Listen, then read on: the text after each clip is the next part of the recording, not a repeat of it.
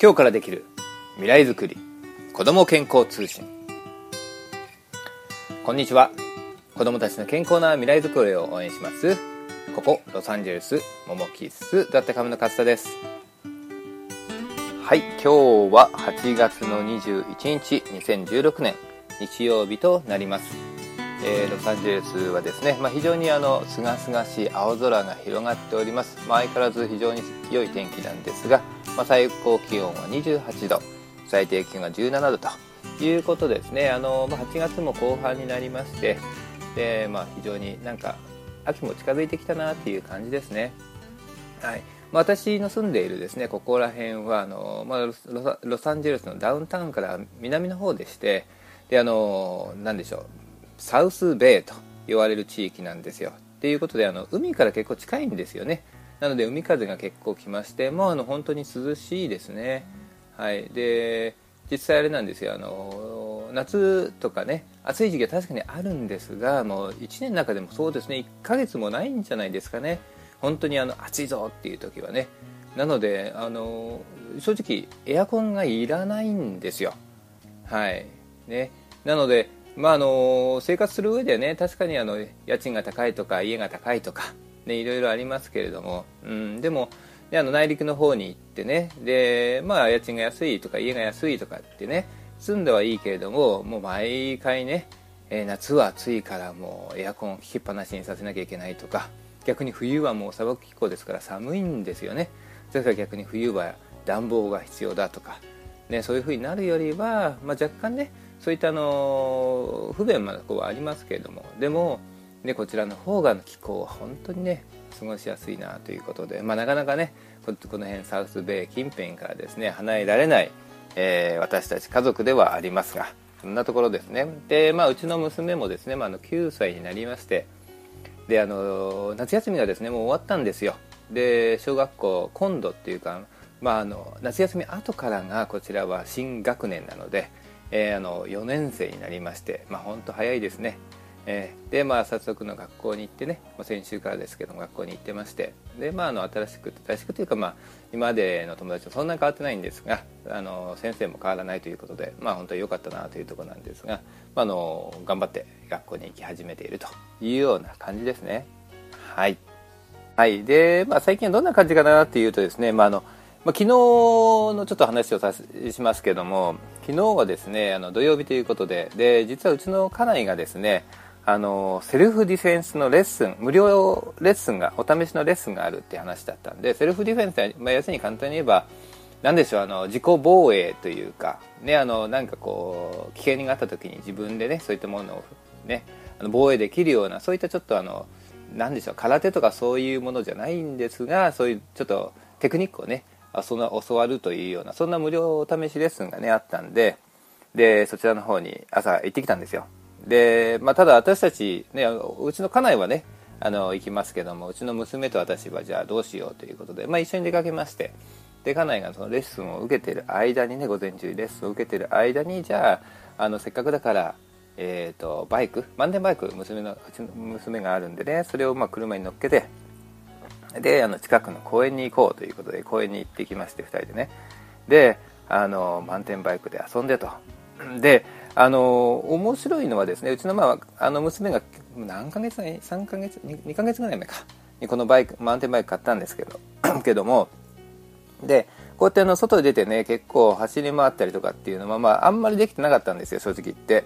で今回初めてというか、まあ、本当にあの外に持ってって走ってですね。であの公園の中って結構やっぱりその芝生があったりちょっとしたアップダウンがあるじゃないですか。でこのマウンテンバイク6段変速なんですよ。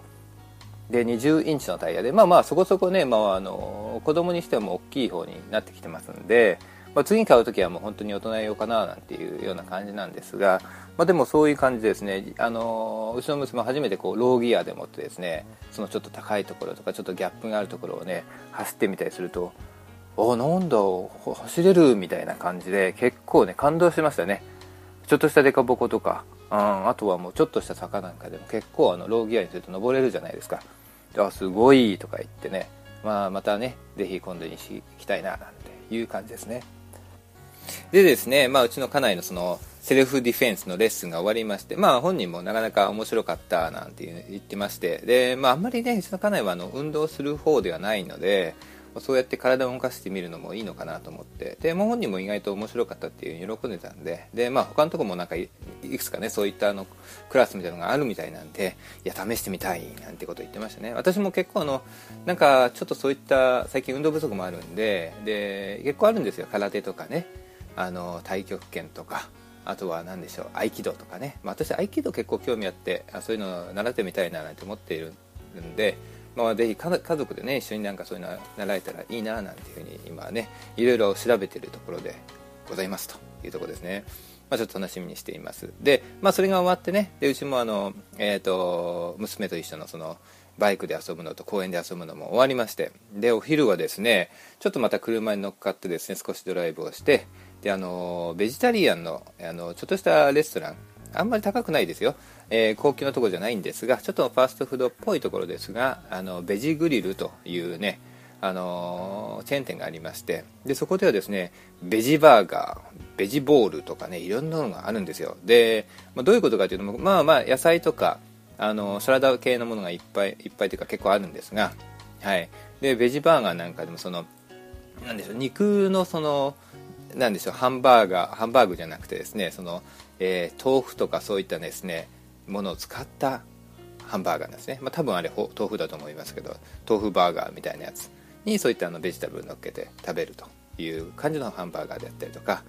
ね、あとはそのチキンナゲットなんかうちの娘大好きなんですがこれもですね多分豆腐だと思いますが、ね、あのベジタリアンのチキンナゲットというのがあってでこれがですねもももももという私の娘ですけども本当に好きでねいつもこれ頼んでますけども。はい。まあ、そういうところに行ってですね。まああれですね。あの別にベジタリアンにそこまでこだわってはいないんですがあの肉とかなんとかっていうよりは結構ねあの果物野菜とか食べれるところなんで果物はそうでもないか野菜かな。なんでまあそういう意味ではまだより健康的かなと思ってここに行ってきましたという感じでね。はい。まあ意外とあのここロサンゼルス近辺とか、まあ、カリフォルニアにはちょこちょことあるみたいなんでね。あのもし来る機会があったらベジグリルとベジタブルのベジにグリルというお店、ね、調べてみて行ってみてもいいかなと思います、まあ、あのそんなに高くないんでね、えー、行ってみてもいいかなと思いますね。はい。えーとそしてですねそれが終わってから今度どこに行ったかというとですねはい。あの REI とねいうお店があるんです。これ知ってる人は知っているというアウトドアグッズのお店なんですね。これは結構大きなチェーン店なんであっちこっちにあるんですがであのレクレーショナル・イクイメント、えー、なんだろう愛っていうのはインコーポレートかな、えー、なんかそんなような名前だったと思うんですがそちらでですねまあ、あのうちのその娘のバイクをなんかちょっとメンテナンスをしてくれると無料でメンテナンスしてくれるというんで、まあ、それを持ってったんですが、まあ、プラスして私もやっぱ自分の今度マウンテンバイク欲しいななんていうことですね。ちょっと見てきまして、まあ、物色をしてきまして、まあ、楽しいですねああいうのを見てるのね。はい、であとあのハイキングのシューズがあったりとか。ね。えっ、ー、となんかのバックパックっていうんですか？あのリュックサックみたいなのも見てみたりとかね。でうちの家内と娘なんかのねあの後でのサンダルを見てたりとか。それと着るもの着てた見てたりとかね、まあの本当にもう冬物がねあの出てるんですよね。もうもう夏もあれなんでもうこれから冬に向かうんで、まあ、本当に今度は、ね、冬物がの着るものがねいっぱい出てまして。ああもう本当になんかつくづくあのもう夏も終わりなんだなっていう気がしてきましたね。はい。まあ、でもそうやってねアウトドアグッズあの私は結構好きなんでなんかあまたちょっとハイキングとか行きたいななんていうふうにね最近行ってないんでね。山歩きをしてみたいななんていうふうにねあのふつふつと思ってきてる感じ思い思い起こさせてくれましたね。はい、まあ、そんな感じで行きまして。でそれが終わってからですね今度近くにそのお店、えー、と本屋さんがあるんですよ。結構大きなねボーンズ・エン・ノブっていう本屋さんがあってこれもまあチェーン店なんですが、まあ、ただいいのはやっぱり中に入って中にもあのコーヒーショップがあってですねあのスターバックスなんですけどスターバックスがあってでそういったあの椅子とチェアねあの椅子とテーブルがあってであの結構その本をですねその辺から好きな本を持ってきてずっとそこにコーヒーを1杯買ってでその席に座ってで結構その本読みながらコーヒー飲んだりとかできるんですよ。買わなくても。すごいですよね。うん、で意外とその人によってはもう全然もう読みっぱなしの本をそこにポコッと置きっぱなしにしてどっか行っちゃってると。いうような状態になってるんで、まあ、お店これでも儲かるのかなと思うんですけどね。うん。でもまあそんな感じ結構人がいてね、まあ、日あの土曜日の午後ということでね、まあ、結構人もいっぱいいて。で、まあ、当然ねあの子供っていううちの娘と。で家内もね結構本好きなんで。あの本をね見つけてきては探しあのちょっと読んでみたりとか私も何歳何冊かね本をちょっとピックアップして、ね、あの立ち読みというよりは座り読みをねしてでちょっとコーヒーというか飲み物いっぱい買ってね、えー、読んだりしていました、ねでまあ、結局本は買わなかったんですがあの娘がですね見つけたそのボードゲームがあってそのボードゲームあの木でできたボードにそのグラスね、えー、ていうんですかあのマーブルっていうんですかねガラスでできたあのマーブルっていうのがあっておはじきのちょっと大きいやつみたいな感じですよね、うん、それがあってでそれをもう何十個か入ってる。でそうやって中でこうポコポコポコって遊ぶゲームなんですけどまあ細かくはちょっとねなかなか説明できないですがそういったゲームを買ってねいい欲しいっていうことを言ったんでじゃあ買ってあげようという買ってあげて。ね。まあまあそんなにね高いゲームじゃなかったんでよかったんですけど。はい。でもそんな感じねあの本屋さんによってそれが終わってから、えー、今度スーパーマーケット近くに行ってでそこでね、えー、食材を買って家に帰って、ね、で帰ったらうちの家内がカレーライスを作ってくれましてね、まあ、そんな感じですね。あの、まあ、なかなか美味しいカレーライスを作っていただいたのでありがたいなと本当ね思いますけれども。でもまあそうやってねあのー、でしょう、えー、一日ね、えー、なんか有意義に過ごせたななんていうそういった土曜日をね、えー、昨日は過ごせました。はい。という感じでねまああのまあうちのね そういったあの、えー、土曜日の過ごし方を説明してもどうかっていうのもあるんですがはい。でまあともかくねいや本当、まあ、いつもこう毎週がこんなにねあのいろんなことやってるわけではないんですが、まあ、たまにはねそういった充実した一日はい、であの特に今昨日良かったなっていうのはその何でしょうその公園に行ったりとかあとアウトドアグッズのお店見たりとかでねあのあとね、まあ、本屋さん私も行っていろんなこのガーデニングみたいなねそういうなんでしょうアウトドアの本とかちょこっとね見つけたんでそういうのを見てみたりとかね。うんそういうのがなんか楽しかったんですけどもでやっぱその自然に触れるというところそれがねあの、まあ、今回キーワードかなっていうふうに思いますよね。はい。ということで、えー、今回のテーマに行きたいと思います。はい。ということで、今回の、えテーマに行きますが、今回のテーマはですね、身近な自然を見つけよう、触れようというテーマでいきます。で、これなんでそういうテーマにしたかというとですね、あの、TED トーク、えー、TED ですね。TED っていうんですけどテクノロジーエンターテインメントデザインとあるんですがそういったものをですね、えー、題材にまあ今それ以外の、ね、ソーシャル的な題材もいっぱいあるんですがそういったものをあの専門家それぞれの専門分野の人たちがあのプレゼンテーションを行うというそういう企画がねあります。まあ本当にあの有名ですから知ってる方は知ってると思いますがでそれがですねあのいろんなところでそういったイベントがあってでそういったプレゼンテーションを行われているんですがでそれをですねあの、まあ、YouTube にいろいろ載っかってるんですがでなおかつあのこのようにあのポッドキャストでもですね TED トークの番組があるんですよ。で最近それを時々ねあの面白そうなのがあるのが聞いてるんですがたまたま先日ね聞いたその TED トークの中の、えー、題材がね面白かったのでそれを一つヒントに、えー、今回お話をしたいと思います。はい、でどんな題材だったかなというとですねあの要するに身近なところにもう自然っていうのはですね身近なところにあるんですよと、うん、でそれをうまく子どもたちにねあの触れさせましょうというような内容の、えー、テーマでしたね。はい、で、まあ、スピーチャーの方はですね女性の方でエマ・マリスさんという方がいましてでその方はあの、えー、と何て言うんですかねエンバラメンタルジャーナリストとかって言ったんで、まあ、自然ジャーナリストみたいなタイトルでありますね。はいまあ、その方が、えー、スピーチをしていました。はい、でこの方の、えーと、スピーチをちょっと元にね私がちょっと要約させていただきますがで、えーと、まずあの世界中で、ね、世界中のですね50%の土地はですねすでにあの人間人類によって使われています。で、まあ、それは自然自然ねあの森林をね、まあ、伐採されていたりとかうん、畑それがまあ畑になっていたりとか家畜を飼っていたりとか、家が建っていたりとか町になっていたりとか、うん、そういう、まあ、人間のね、えー、活動が影響している場所がまあ50%と。いうふうに言われています。50%以上と言われていますね。でまあただそれをが元でねやっいろんな弊害が生み出されてますよね。プラスチックが、ね、あっちこっちに散らばっていたりとか、うん、そしてあの、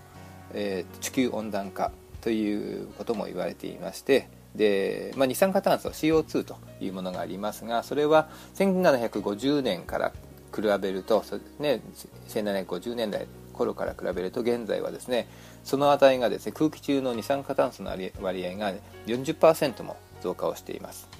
はい。まあ、そういったねクライメートチェンジと呼ばれる地球温暖化ということが実際人類が、えー、引き起こしているということを言われています。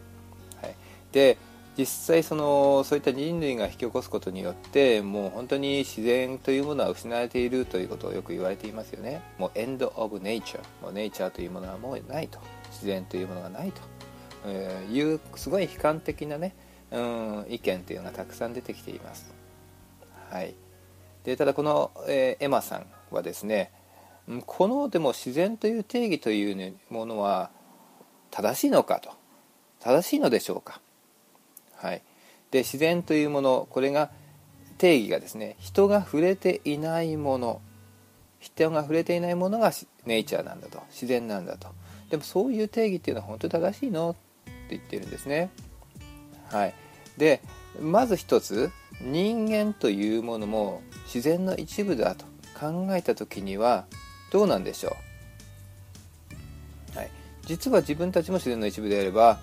自分たちもネイチャーの一部じゃないかと。そういうふうに考えると実は見方が随分変わってきます。例えば、まあ、自然がねすごい残っていると言われると、えー、なんです国立公園とか、えー、そういった自然公園とかそういったいろんなものが、えー、想像されます。例えば、まあ、アメリカでは有名なねあのイエローストーン、えー、ナショナルパークとかあとはオーストラリアのグレートバリアリーフそういったところがねやっぱり保護されているわけです。でもこの保護されている地域というのは、はい、実はそれを保護するために非常に多くの手が人の手がね入っているんです、はい、一見自然がいっぱいあって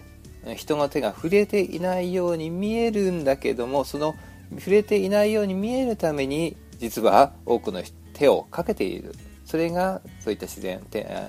ナショナルパークとかそういった自然公園と呼ばれているものなんですよと。はい、で例えばねあの、まあ、松の木というのがあるんですが今その、まあ、アメリカ中のですね松の木がいろんなあの問題があって病気とあと虫ですね、はい、によってですねどんどんどんどんかあの変えてきてしまっているという現状があります。はい、そういった問題があってでそのたそれじゃあそれを解決するためにどういうことをしているかというと新たにあの植林をしているんです。でこの新たに植林をしている松の木というのは実はそういった病気に強い品種をですね、えー、植林をしている。でもこれは人間がやってますよね。はい。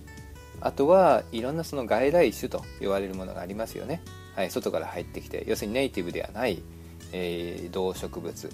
はい、虫とかね昆虫とかいろんな動物も含めてですがでもそういったものをできるだけ排除するようにしますよね。見つけたらもうそれを駆除するとかそういったことをしています。でもこれも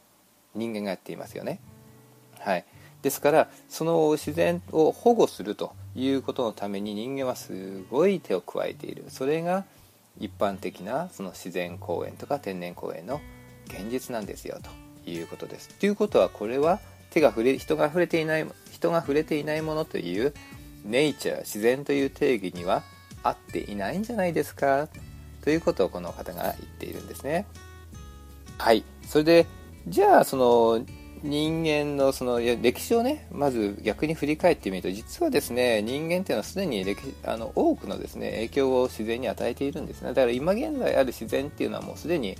この過去人間がたくさんの影響を与えた結果が今になっているんですよね。はい。で、例えばですね、あの、アマゾンともう大自然がいっぱいあるというアマゾンというね、まあ、南米のアマゾン地域もうジャングルですよ熱帯雨林のジャングルはい。もうここはもう本当に自然の宝庫じゃないかとネイチャーそのものじゃないかと言うんですがであの、まあ、このエマさん実際行ったんですって。っていってで実際の現地の方とかといろいろあったりしたんですが、まあ、結局ねその熱帯雨林のジャングル中実はその元々のねネイティブの人たちがたくさん住んでるんですよねジャングルの中に。で彼らはその自然の中で漁狩りをしたりとかね狩猟をしたりとか。あとは実際そのいろんなものを栽培して食料を、ね、確保したりとかあとは家畜を飼っていたりとかもう本当にそのね自分たちがあ何でしょうジャングルに住んでいるそういった希少動物だと思ってるような動物をねペットにしていたりとかということがあるんですね。はい、ですから、まあね、アマゾン大自然本当にネイチャーじゃないかと人が手が入っていないじゃないかというふうに見えるんですが実はもう奥深いところまで人というのは入っていましてそういったところで人々が自然と共存をしているというのが事実なんです。はいね、って考えたらもうそういった人が触れていないものという、ね、定義は自体がもう全然合わないんですよと、うん、いうふうに思うんですね。はいそうではじゃあ自然というのは何なのかということを考えるとそうこのエマさんが言うには人間も含めて多くの多種多様の生物が共存している生息しているところそれこそが自然なんだネイチャーなんだというふうに言っています。例えばであのちょっとした郊外の空き地のようなところがありますね。はい。まああの工事の途中でねあの止まってしまったようなところでもいいですよね、うん、あとは農地であったところでも今全然人が触ってないようなところでもいいでしょう、はい、でもそういったね郊外の空き地があると。でもここ自体ここにいろんなその雑草や、うん、いろんな虫とかっていうのがやっぱ育つっていうか生息しているんですね、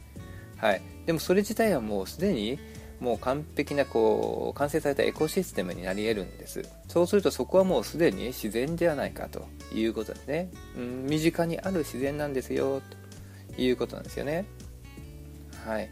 であのー、このエマさん、えー、子供たちに質問をしましたそうです、はい、で子供たちは、えー、最近自然に触れている外に出てるっていう質問をしたら5人中2人がしていますという質問あ答えをしたそうです。回答をねしたそうですね。ということは5人中3人は最近は自然に触れてません。外にもあんまり出てませんというふうに言います。じゃあなんで？というとだって身近なところにそういったもの自然がないんだもん。という回答が返ってきたらしいです。でそのエマさんがねそんなことないでしょ？アメリカ中はねあの大抵は10分も行けばあの身近な公園があるでしょうと。言うんですがただ結局ね子供たちの頭の中でも自然というものがその国立公園にあるような、うん、そういったあの絵に描いたような自然っていうのが自然だと思っているということなんですよね。だから自然に触れてない自然に行ってないっていうふうに思うんですね。はい。でもさっき言った空き地空き地の例ではないですが空き地でもそうですし極端なし自分の家の裏庭であってもそこは自然なんだよね。そう。っていうところはもう自然っていうのは本当はもう至る所にあるんだよ。身の回りの至る所にあるんですよと。身近なところに至る所に存在してるんですよと。そういうところに目を向けてそこいうところに触れてみたらどうなの？っていうふうに彼女は言っています、うん、逆にねその自然公園とか天然あナショナルパークとかに行くと実はもう制約が多くて木に登っちゃダメとかここには入っちゃダメとか、うん、大人はねいやハイキングしてねまあ素晴らしい壮大な自然の風景をね眺めるだけで結構満喫できるんだけどもでも子供っていうのは実はそういうことよりももう本当に今言った木に登ってみたりとかね、ちょっととどまってそこでごちょごちょごちょごちょちょっと走り回ってみたりいろんなちっちゃなものを見つけては喜んでみたり木を拾ってみたり石を投げたりとそんなようなことが楽しいんじゃないの？でもねなかなかそういう、ね、ナショナルパークとかそういうことが結構許されないと。いう現実があります、うん、でも逆に身近なそういったねうんとこ本当に身近にある自然、うん、っていうところであれば、まあ、木があったら木を登る木に登ってもいいし、うんね、泥こになって遊んでもいいしと。でもそういうことができるんじゃないですか。っていうふうに言っています。そう。そしてね、えー、そういった身近な空き地にはもう完璧なそういったエコシステムというのがあって、雑草もいるしまあ雑草っていう言い方も人間中心に言ってるだけで、うん、そういったいろんな雑多な草花が生えていたりとかね虫まあ一般的に言う害虫みたいなものもいるでしょうよ。でもねいろんな虫とかあ微小な生物が実際もう生息していると。それ自体がもう自然でしょと、うん、でも多くのねそういった、えー、自然保護に関わる人たちとかねうん、意外とその自然という定義からするともうそういうところはもう自然としては認められません、うん、特に例えばねそういった外来種、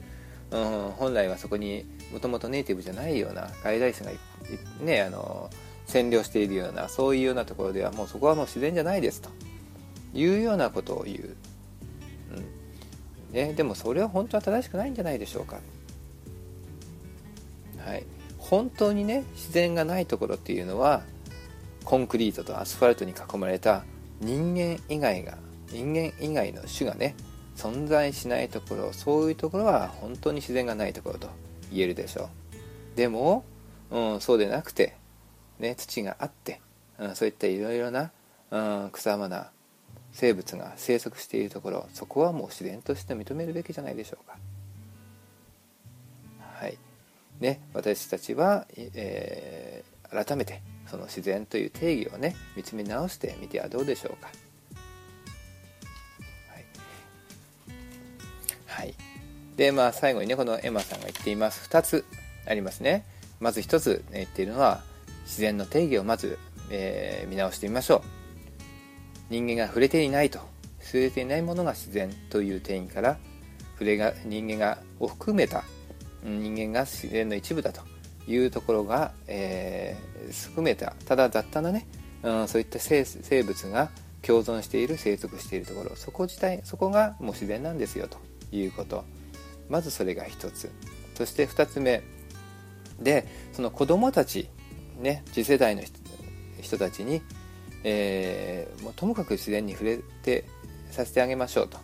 ね触れましょうと。でもそうやって自然と触れる自然と関わりを持った子供が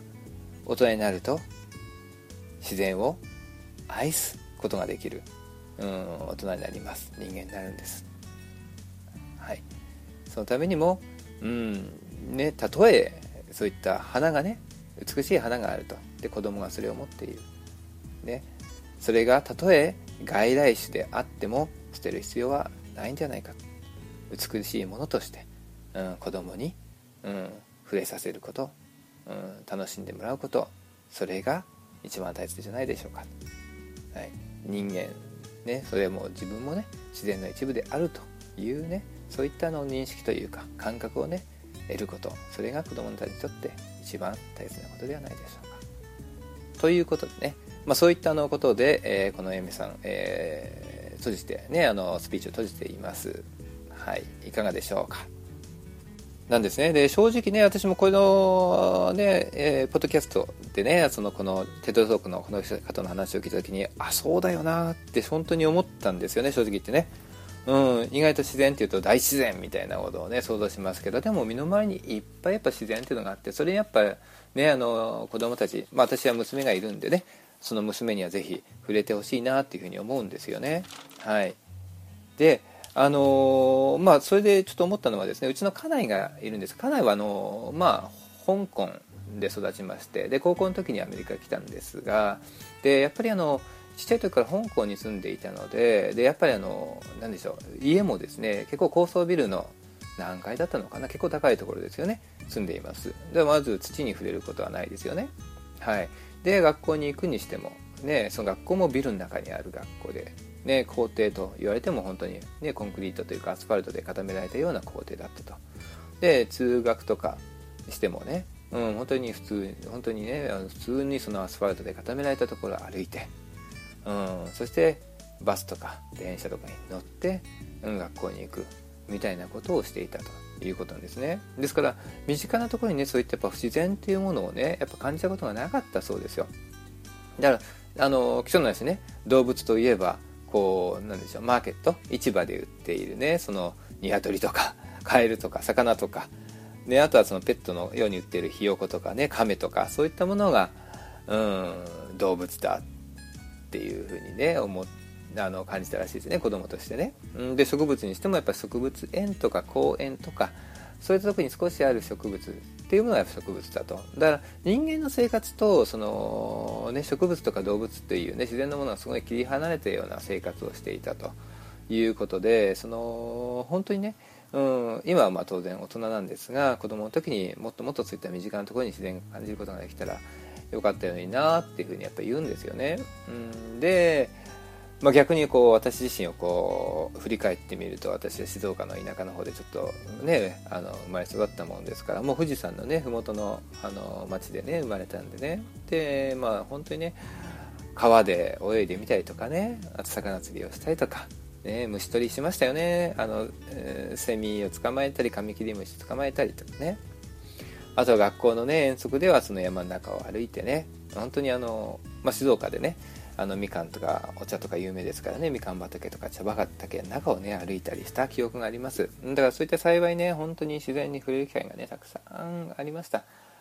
はい。ですからまああのそれがやっぱり今でもやっぱり自分のやっぱり心の中に残っているからやっぱり自然っていうものはやっぱり好きですよね。はい。だからそういったものをやっぱりあのうちの娘そしてあのやっぱり子供たちには是非ねそういったものに触れる機会っていうのは与えていきたいなって思いますよね。そうやって身近に感じることができれば自然をね愛すことができるんではないかというふうに思いますね。はいということで、まあ、今回のテーマはあのここまでなんですがまあともかくねあの身近な自然を見つけよう触れようということね。うん、これは本当にね街に住んでいてもできることがたくさんありますからね。是非やってみたいなと思います。でえっ、ー、とまあロサンゼルスタイルみたいな話をねいつもしようと思ってるんですが、まあ、ただあのまあ、今日はねその自然のちょうどね話をしたんでそれに含めて合わせてね話をしたいんですがで、まあ、私自身今ねやっているやっているというかあのまず家って考えた時にあのうちのね家はあのそういう土がないんですよ、まあ、あの玄関のところにちょっとだけねありますけどはい、基本的にあのコンドミニアムというかタウンハウスみたいな感じで1階が駐車場2階に住んでるみたいなところで、えー、でそういったものがないんですがただあのバルコニーだけ大きいんでそこにですねいろんなあの鉢植えのねえーと、草花というかそういったものを植えてます。で最近あの私もちょっと何でしょう野菜も育ててみようということでですねちょっと大きめのねそういったあの木枠のえー、鉢というかコンテナみたいなのを作りましてですね土を入れましてで種をまいてでちょっとしたねあの、まあ、さつまいもとかあとはちょっとした豆とかね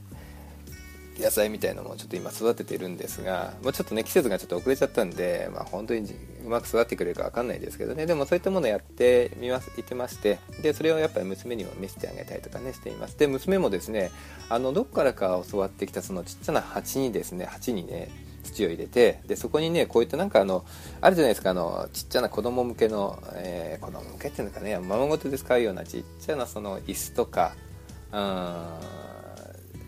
なんだろうな何ていうの木のプラスチックの木みたいなやつとかね。そうなんかそういったあのテーブルとか、ね、でそういったものをですね置いてはい。でちょっとしたこうなんでしょうあの木の形をしたね瀬戸物で瀬戸物じゃないのかな。なんかでこうできたあのプラスチックじゃないと思うんだけど瀬戸物みたいなやつかな。でできたその家みたいなのがあってでそれをこうその鉢の上にちょっと置いてそこの周りにですねえーと、なんでしょう種をまいたんですよ。で水をこう毎日あげてまして。で今それがですねあの種がまあ発芽して伸びてですね、まあ、ちっちゃいんですけどちっちゃいね白い綺麗な花がねいっぱい咲いてるんですよ。要するにそこにこのなんでしょうちっちゃな小人がね住むような感じの、ね、そういったあのものがいっぱいこうあって、うん、その前にこう花とかがこう草が生えてるというような感じででこれをねあのフェアリーガーデンというんですって。要するに子供がねそのそうやってやることでフェアリー妖精がですねあの来てくれるみたいなね妖精の公園ガーデンだからあれか庭かね。妖精の庭みたいなね。うんなんか結構ファンタジーな感じでいいですね。そんなものをですね作ってでやってますね。まあ本当に、うん、綺麗です。可愛いですね。可愛い。うんでそういったあのか何発想がやっぱいいですね。だからうちの娘もなんだかんだ言ってもそういったの妖精とかね、そういったものもこうやっぱり信じてるんじゃないですかね。そういったものがいるということ。まあある意味それはあると思いますよね。そういったあのいろんな小さな生き物でも、うん、そういったところにスピリットというものはね存在していると思いますからある意味ねあると思います。まあ大きな木にはね本当にね縄な何でしたっけあの屋久島の縄文水みたいなそういうところに大きなねそういう木の精というのが、ね、住んでいると。住んでるというかもうそこにあるということはね私もね信じますし。うんね。そうそうそう。ああともう一個別の話でそのテッドトークのまた別の話なんですが聞いたんですがあの森というのがありますよね。で森。森の森っていうのは実はその木が単純に集まってるだけじゃなくて実はその木のその地面の下でその根っこがそれぞれ実はですねつながるっていうか何でしょう連絡が取れるらしいんですね。木同士が。はあ、でそういったあのある種の栄養というのもやり取りができるらしいんですよ。根っこ同士で。すごいですよね。だから要するにある意味では話し合って話ができる。木同士木の森の中でそのいろんな木があるんですが木のその木同士がですね地下の地下で会話をしてるというそんな話があってですねいやすごいな面白いなって思いました。だからだから森には森のなんか性っていうかもう全森全体が一つの生き物みたいになるんですね。いやーそんなのがやっぱあるんだなっていうふうに思いましたね、まあ、ちょっと話がねそれましたけど。でもねうちの身の回りもなんだかんだ言って住宅地ですけどもでもま木も生えていますし、うん、街灯にねそうやっていろんな木がねあの街路樹が生えていますし、うん、であの先日はちょっと朝ね、えー、あれですよ面白かったのはですねあの歩いていたらですね鷹がありますよね。鷹。あの鷹とかトンビとかっていう、まあ、ちょっとよくわかんないですけどでも、まあ、鷹だと思うんですけど、今結構飛んでるんですよ。飛んでてですねでヒューッと飛んできて何かをこう追っかけてるのを見つけましてで本当にね多分目の前、えーと、10 m ぐらい先じゃないですかね。で車が何台か駐車してましてでそこにヒュッとね車の上に止まったんですよ。でよく見たらその車の下にですねリスが隠れてるんですよ。要するに鷹はですねそのリスを捕まえようとしたんですね。あれ？と思ってしばらく見たんですけど、まあ、リスもなんか賢くて、えー、うまく逃げちゃったみたいで、まあ、鷹も残念ながらっていうことでまた飛び去ってきましたけど自然ですよ。いやこんな身近なところにやっぱ自然があるんだなってね本当に思いますね。あのリスは結構住んでるんですよねうちの周りは。あのあとはアライグマみたいのも住んでますね。タヌキもね住んでますし。はい。あとですねもう一個だけ。あの先日ねうちの家内とその友達がですね車でですねちょっとボボボって走ったところででねあの池があったあるらしいんですよちょっとしたね。池があってそこにでですねなんとザリガニ釣りができたらしいんですね。いやこれ聞いてなんか私はねあの行ってないですけどそのお母さん連中がですね集まってで子供を連れてであの何？えっ、ー、とスルメスルメのその何あのつまみたいなやつが売ってるじゃないですか。でこっちのほら日本のスーパーとかでも売ってるんでそういったものを買ってですねそれをですね紐にくりつけてででちょっとしたその竿みたいなものを本当に木の枝の竿みたいなのを用意してでやったらねガンガン釣れたらしいですよ。ザリガニが。ね。でまあ当然ねそれ取った後はまたあのその池に戻し戻したそうでね別に持って帰ったりとかしないんですって。うん、まあそれの方がいいと思うんですけど、はい、でもいやなんか嬉しかったですね。自分が子供の時にねやった体験がね同じことがやっぱりここロサンゼルスでもできるんだっていうのがねうちの特にうちの娘がね、うん、うちの娘とその友達たちがね同じ体験ができたっていうのは本当嬉しいですね。なんかね、うん。まあ、そういうことでやっぱ意外とねやっぱそのロサンゼルス、まあ、あの結構身近にいろんな、ね、自然がいっぱい残っているところもう本当にね家いっぱいあって人間も多くて車も多くてゴミゴミしてるところもあるんですけどでもまだまだそういった自然も残ってるんでいやーなんかなかなか捨てたもんじゃないなっていうふうに思いましたね。はいということで、まあ、ちょっとね、えー、今日は自然に触れるという話をたくさんさせてもらいました。はいね、ぜひあのそういうなんか参考になればね嬉しいなと思います。はい、ぜひね自然にたくさん触れて自然を愛せる、ね、あの子供そして大人にねを育てていけるように、え、親としても頑張っていきたいなというふうに思います。はい。ということで、まあ、今回のね、話はここまでですが、あとはまあ、えっ、ー、と、私どものね、ウェブサイト、ももキス .com、MOMOKISS の方でもね、いろんなの健康情報とか、ね、えっ、ー、と、こちらの情報とか、あとはまあ、サプリメントなんかもご紹介していますので、ぜひね、えー、ご興味のある方、一度訪れていただいたらなと思います。はい。ということで今回も、えー、長い間どうもありがとうございました。失礼します。